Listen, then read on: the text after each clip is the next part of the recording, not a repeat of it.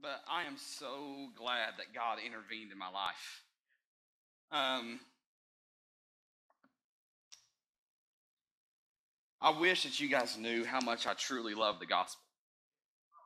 The fact that that the good news is where Jesus, full of love, comes to be like us and to die for us on our behalf. Like he took everything that you deserved. Everything that you deserve. That's why I love the gospel so much. The gospel is the only love story where the hero dies for the villain.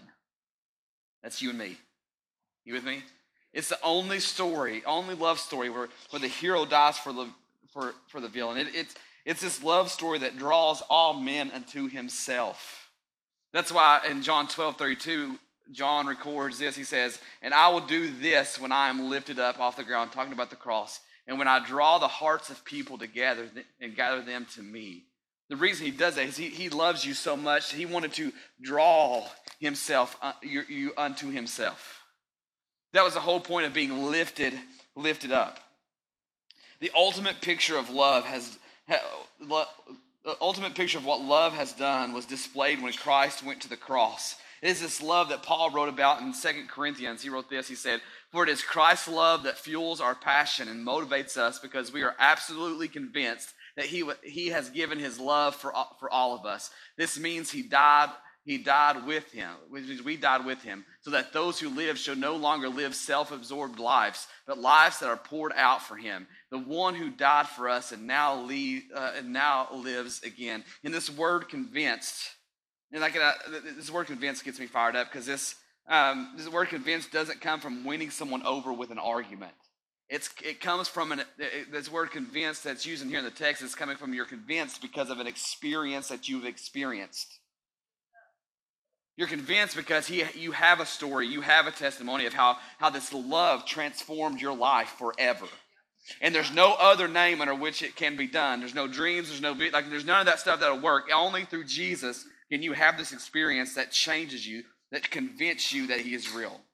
We have a testimony, a story of what love has done in our lives. How we've experienced love, the love of Christ, a love that speaks a living word over all of those who believe in him. It's a living word. That's because, and here's the deal, because dead things become living things.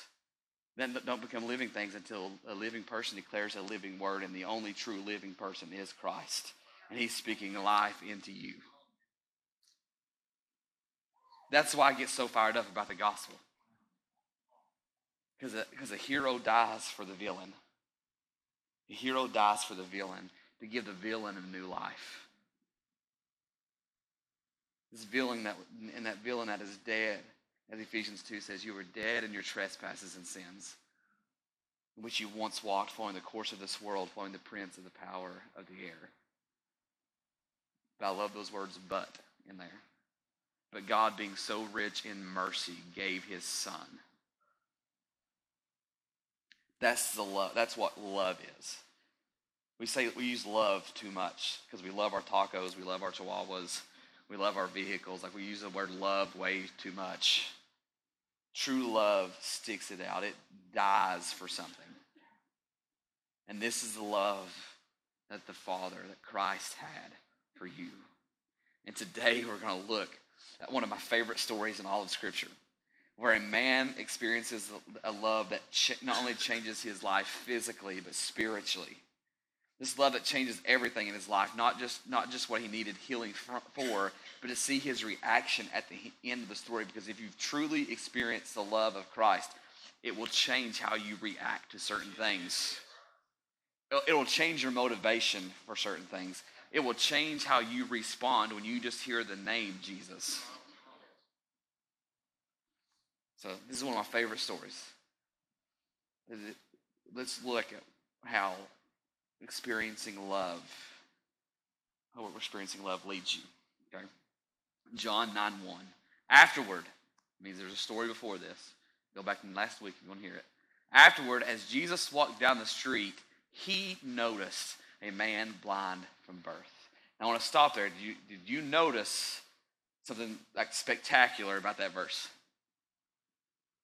Did that man ask Jesus for anything? No. Did he beg Jesus for anything? No. What does it say? that Jesus noticed him. Did you pick it up? It was Jesus who noticed the man. The man didn't ask for something. He didn't beg Jesus for nothing. He, Jesus was just pushed by his love for the world to notice this man. And maybe you're here and you feel like you feel like you, you've gone unnoticed. You feel like your, your desires, God isn't answering your desires. Like you, like you, God, if you would just do this in my life, God, if you would just, if you would just notice me right here. Like I know there's somebody in this room. Maybe you're listening on later. You're like, does God even notice the pain in my heart, the desires, the dreams, the vision for my life? Well, He's given me permission this morning to tell you that He notices you and, and it's coming. He notices you and it's coming. Just let go and trust Him. Cry, he's, just, he's what he, he was sort of let me tell you. Christ is not going to pass you by. He notices you. He notices you. John 9 1, going back, it says, Afterward, as Jesus walked down the street, he noticed, uh, he noticed a man blind from birth. His disciples asked him, Teacher, whose sin caused this guy's blindness, his own or the sin, the sin of his parents? Because there's this horrible doctrine that um, back in that time when they, when they believed, it was nowhere in Scripture, okay? That that said that said you know if you have some sort of ailment like this or some sort of disease like leprosy or any of this, this it was caused by either your sin or your parents' sin, right? It's messed up like some of the messed up stuff churches teach us today, right? This is but so this is why they're asking it like they're they're not trying to cast judgment, but they're asking a serious question. They're just like like who sinned, this man or his parents? And Jesus this, this is Jesus' response. Neither. It happened to him so that you could watch him experience God's miracles experience God's love.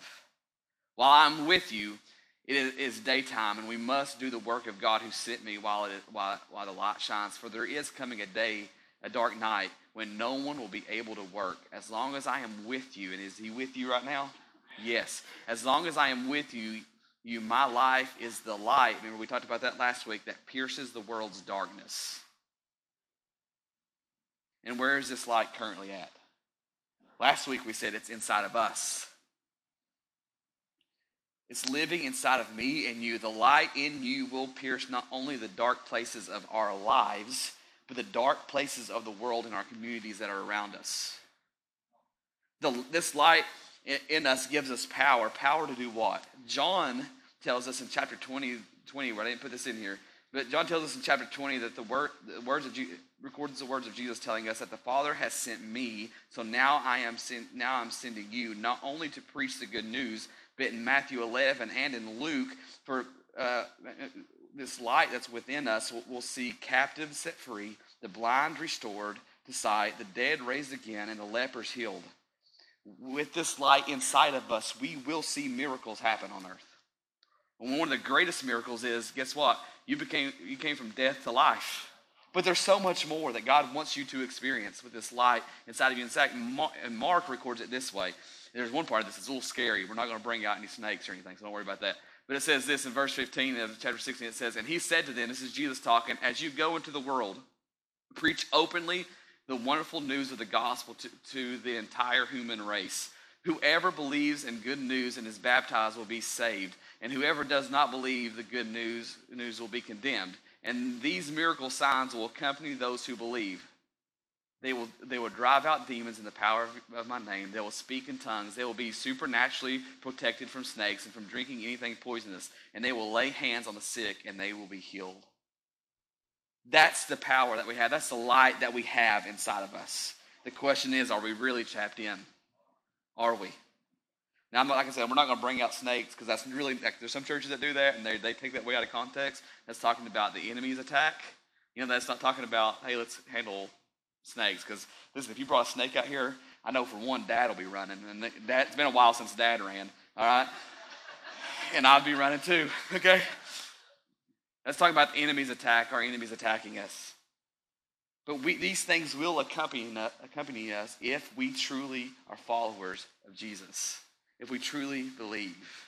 Then he goes on to say this in verse 6. He says, Then Jesus, this is sick, it's COVID season, y'all. Then Jesus spat on the ground and made some clay with, with his saliva. Then he anointed the, anointed the blind man's eyes with the clay. I love how this said anointed the man's eyes with the clay, the very clay that he just spit in. Because here's the thing you have to understand in that culture. If you walked by somebody that was born blind, or somebody with leprosy, you would you would spit in their direction because they, they were in that culture it was viewed as a curse, curse from God. So that was their way of saying, "I know you're cursed, so I'm spitting in your direction." So when Jesus walks up to this man, when Jesus walks up to this man, this man hears Jesus spit. What's the first thing that would pop in your mind? This man thinks I'm a curse too. But Jesus takes the very thing, the very sign of a curse, and turns it into glory. The very thing that culture did to show they believed they were cursed, Jesus use, uses for a miracle. Your miracles may not come, come exactly the way that you think they should, or that you want them to look like. Your miracles may not come like you expected to, but they're coming. He notices you. He notices you. But he goes on to say this. He says, and he said to the blind man, Now go and wash the clay from your eyes. Yes, because there's spit in my eye now, Jesus. Um, and he said to, the, said to the blind man, Now go and, and wash the clay from your eyes in the ritual pool of Siloam.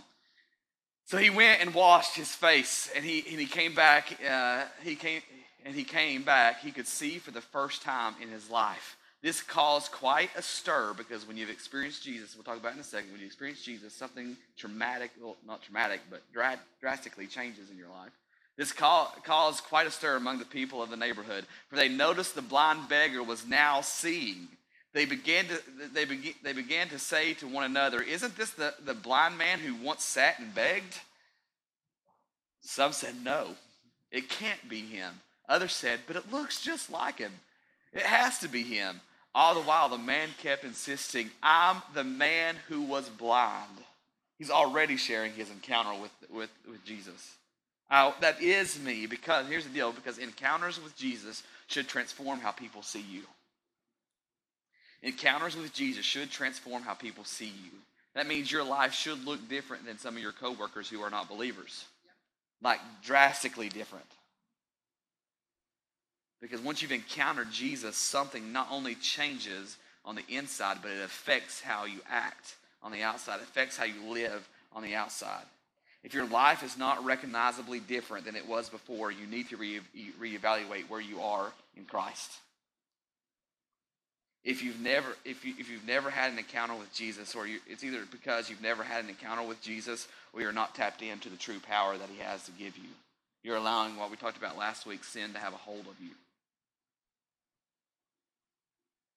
Does your life look drastically different? I'm not saying you don't screw up or you mess up because your brother screws up all the time. You can just don't ask Brittany; she'll tell you all the gory details. Okay.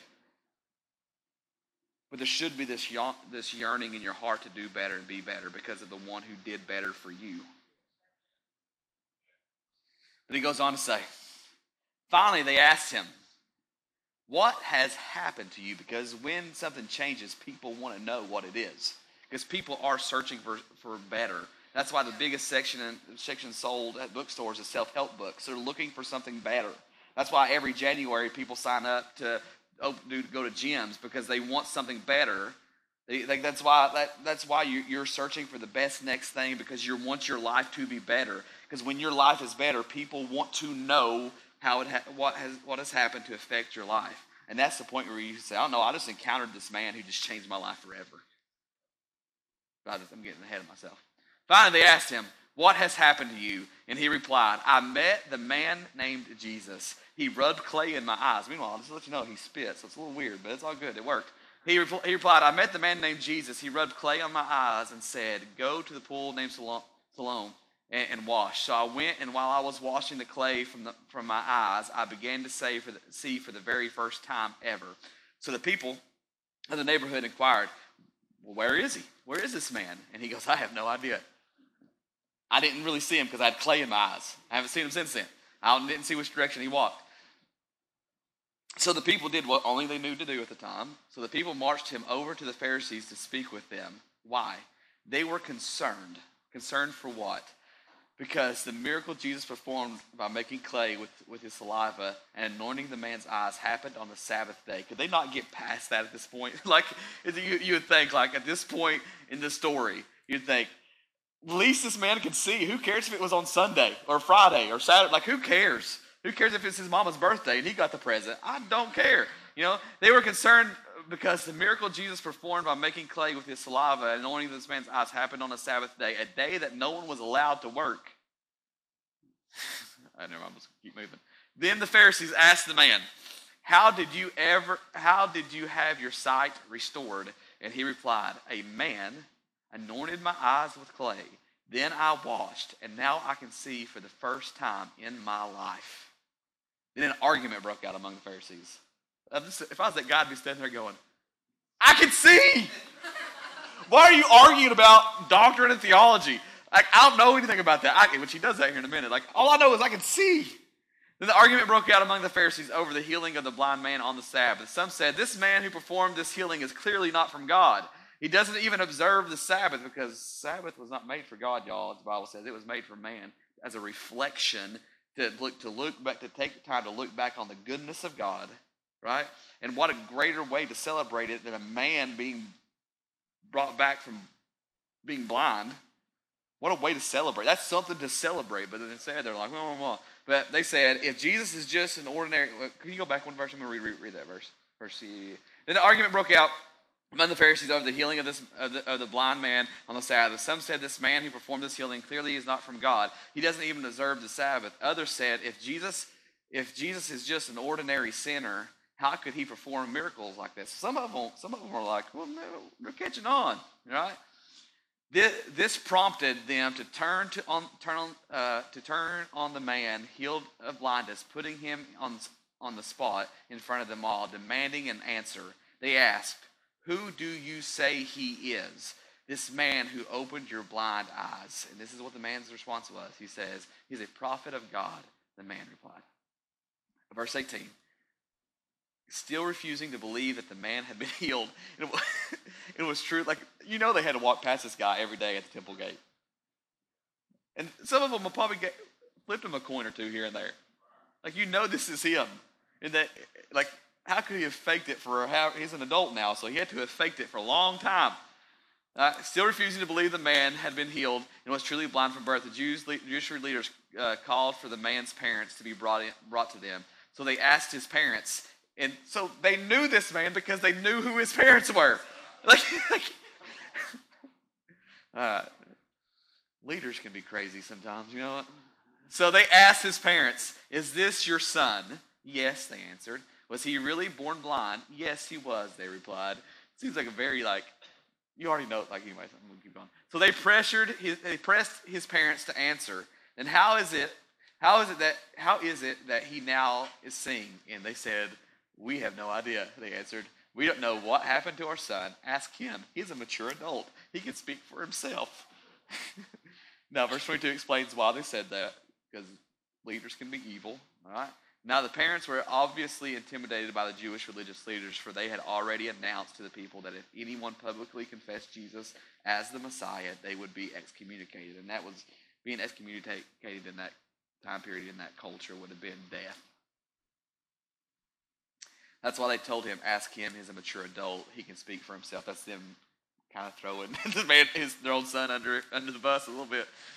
But the man, this dude doesn't back down. Listen to this. So, verse 24. So once again, they summoned the man who was healed of blindness and said to him, Swear to God, swear to God, to tell us the truth. We know that we know the man who healed you is a sinful man. Do you agree?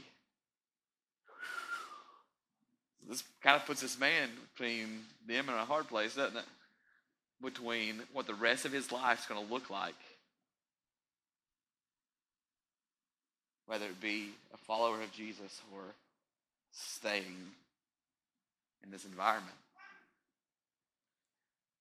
The healed man replied,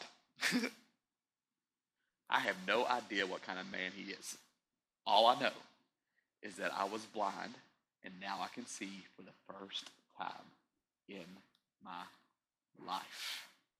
For the first time in my life. When you encounter love like this, it defies all logic. This man didn't have doctrine for this. He didn't have a theology for this.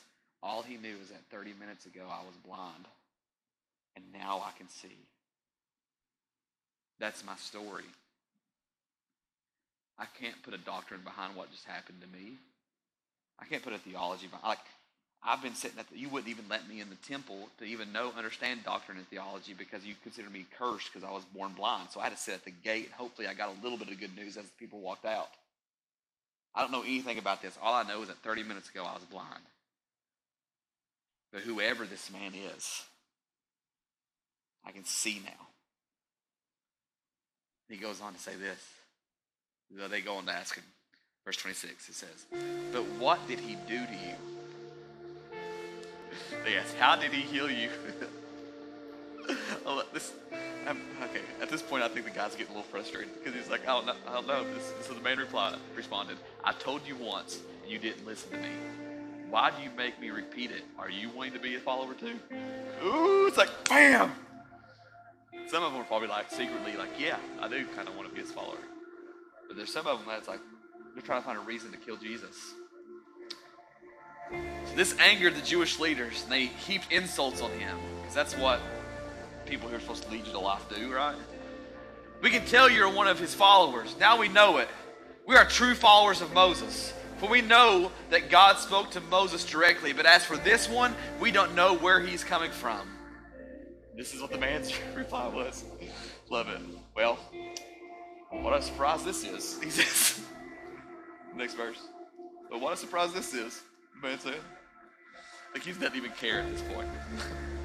you don't even know where he comes from, but he healed my eyes, and now I can see. We know that God doesn't listen to sinners, but only to, the, to godly people who do his will. Yet who has ever heard of a man born blind that was healed given his eyesight for the very first time? I tell you, if this man isn't from God, he wouldn't be able to heal me like he has. I mean, he's already, like, he's gotten it. He's, he gets it. Verse 34 says, Some of the Jewish leaders, some of the Jewish leaders were enraged and said, Just who do you think you are to lecture us? You were born a blind, filthy sinner.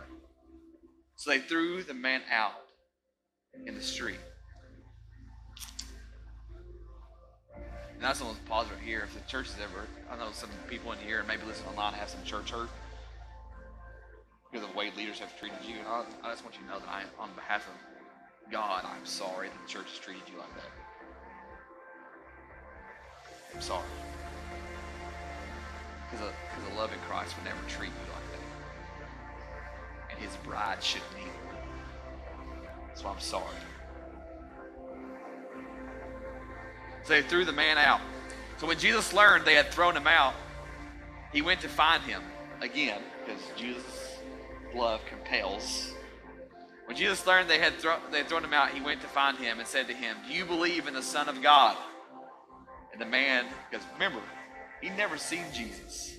He just, I mean, he had saliva and dirt all over his face.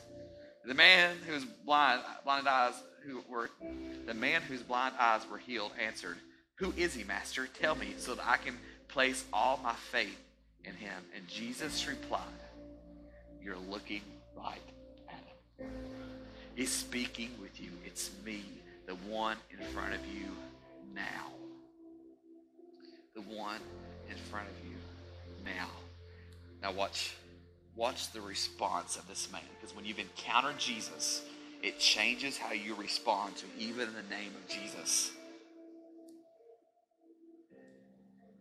Then the man threw himself at his feet and worshiped Jesus and said, Lord, I believe. Lord, when you when you see what love has done, you'll want to do nothing else but to give praise to the miracle worker. When you've truly experienced experienced this love, you want to do nothing else more than to lay out in front of the one who saved you. You will forsake everything else to fall at his feet and just say, Thank you, thank you, thank you, thank you. Because you didn't get what you deserved. And as I said earlier, it's this love that compels us, that draws us to lay down at his feet.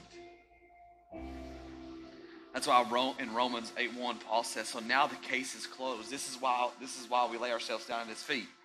This is why we worship. This is why even just the name of Jesus should should fill our hearts with passion and joy, with outward expression of worship. It says, "So now the case is closed." there remains no accusing voice of condemnation against those who are joined in life union with Jesus, the Anointed One.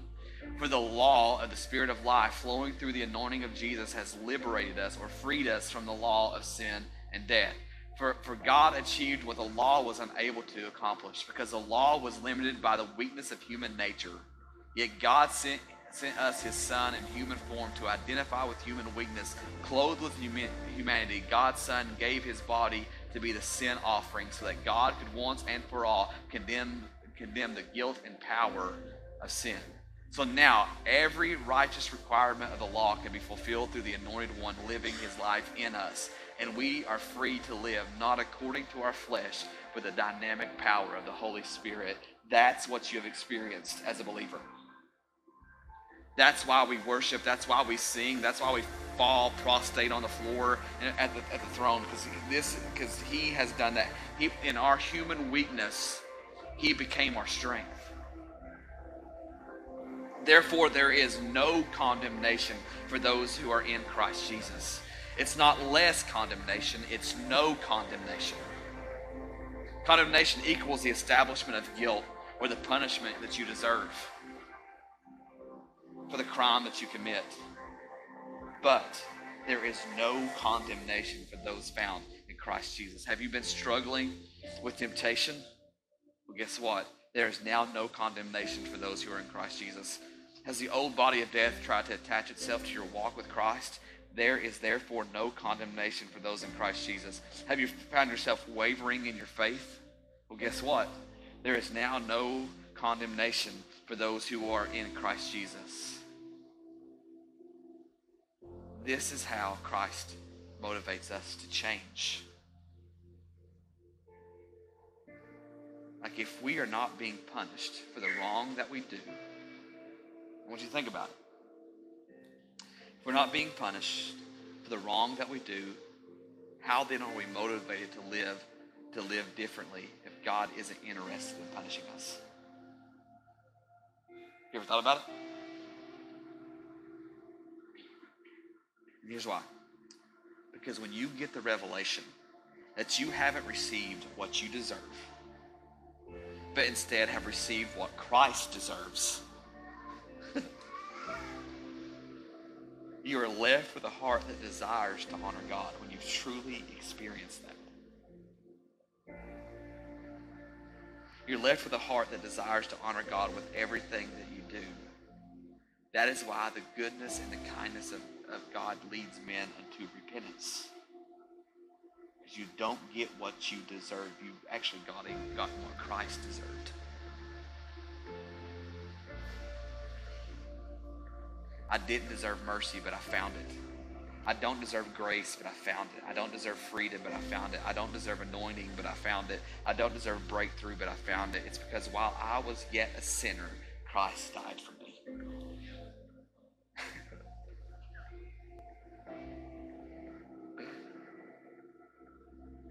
Goes on to say this. He goes, and Jesus said, I have come to I've come to judge those who think they see and make them blind. It's harsh. Don't be so arrogant to think you're better than somebody else. Because in fact, you make yourself look foolish. And you're blinded from your own need of a Savior. That's why when you've experienced grace, like I said the other day,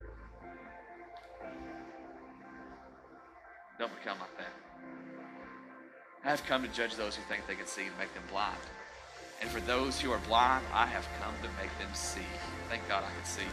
Some of the Pharisees were standing nearby and overheard the, these words, and they, they interrupted Jesus and said, You mean to tell us that we are blind? Jesus said, I've been waiting for this moment. and Jesus told them, If you would acknowledge your blindness, then your sin would be removed. But now that you claim to see, your sin remains with you.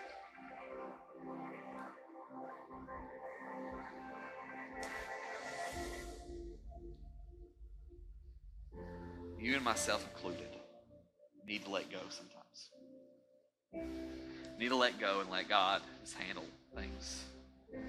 God, whatever is blinding me, whatever's blinding me, open that up so I can see it.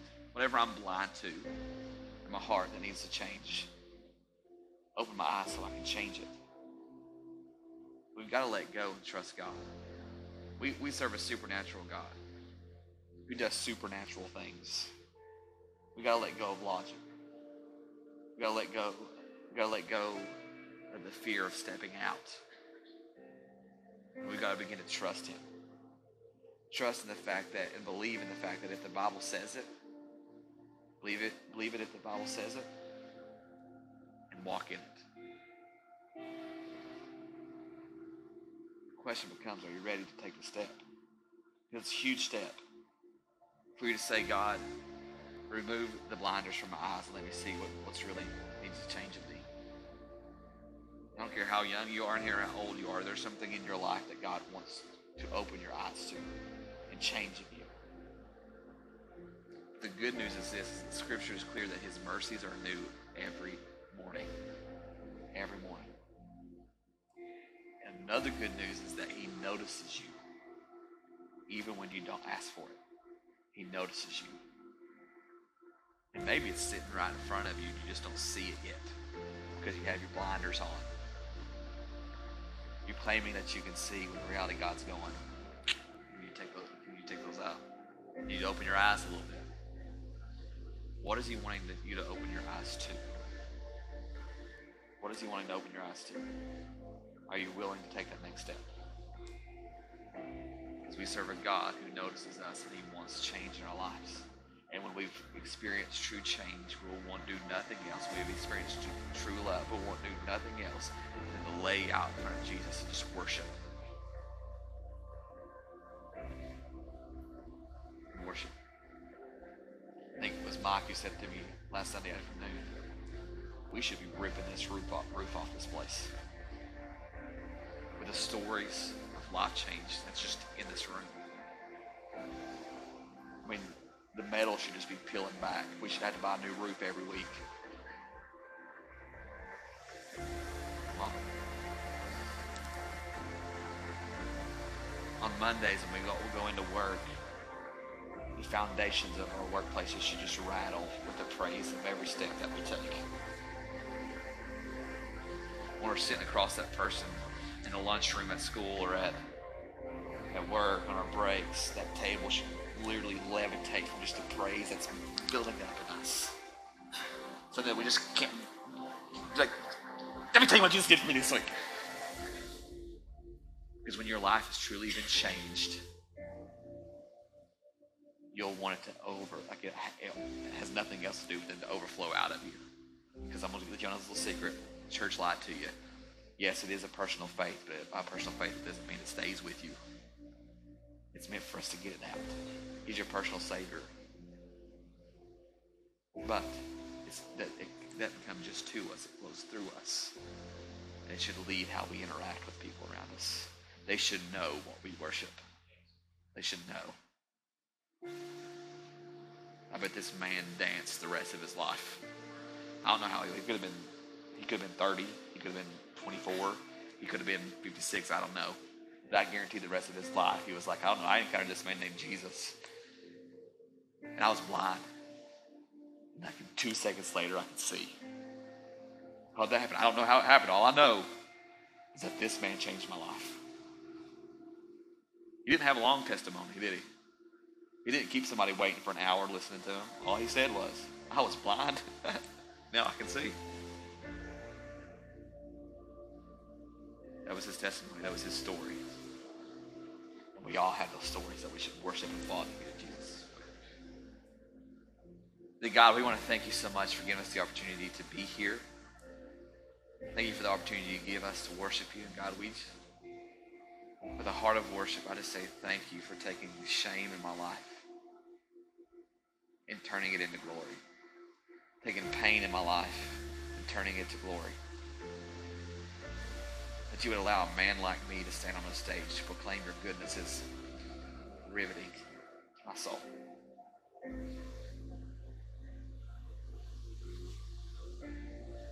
That you would place people under me for me to lead, like that's amazing to me. I often ask why. In the middle of storms, in the middle of valleys, on top of mountaintops. I want you to know that you are praised with every step that I take. Devil should have took me at seven when I got hit by a car if he didn't want me to walk differently. You had your chance. God, I pray for revival. I pray for revival that not only affects Shift Church, but the community that surrounds us. That we fall so in love with you and what you have done for us. That we get revival, revival starts in our hearts and it just the fire breaks out in South Knoxville.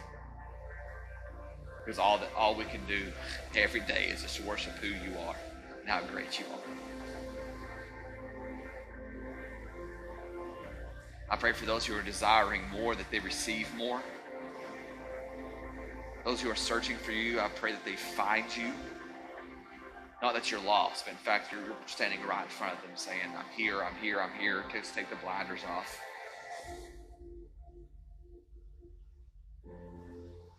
I pray that the Spirit just infills all of us. And we live lives of power.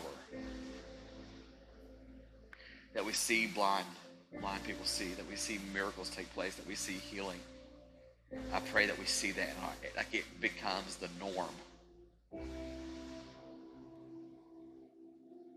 And then when we see those things, that we do nothing else but just worship. Worship where we stand. And I pray all this in your name. Amen. Hey, I love you guys.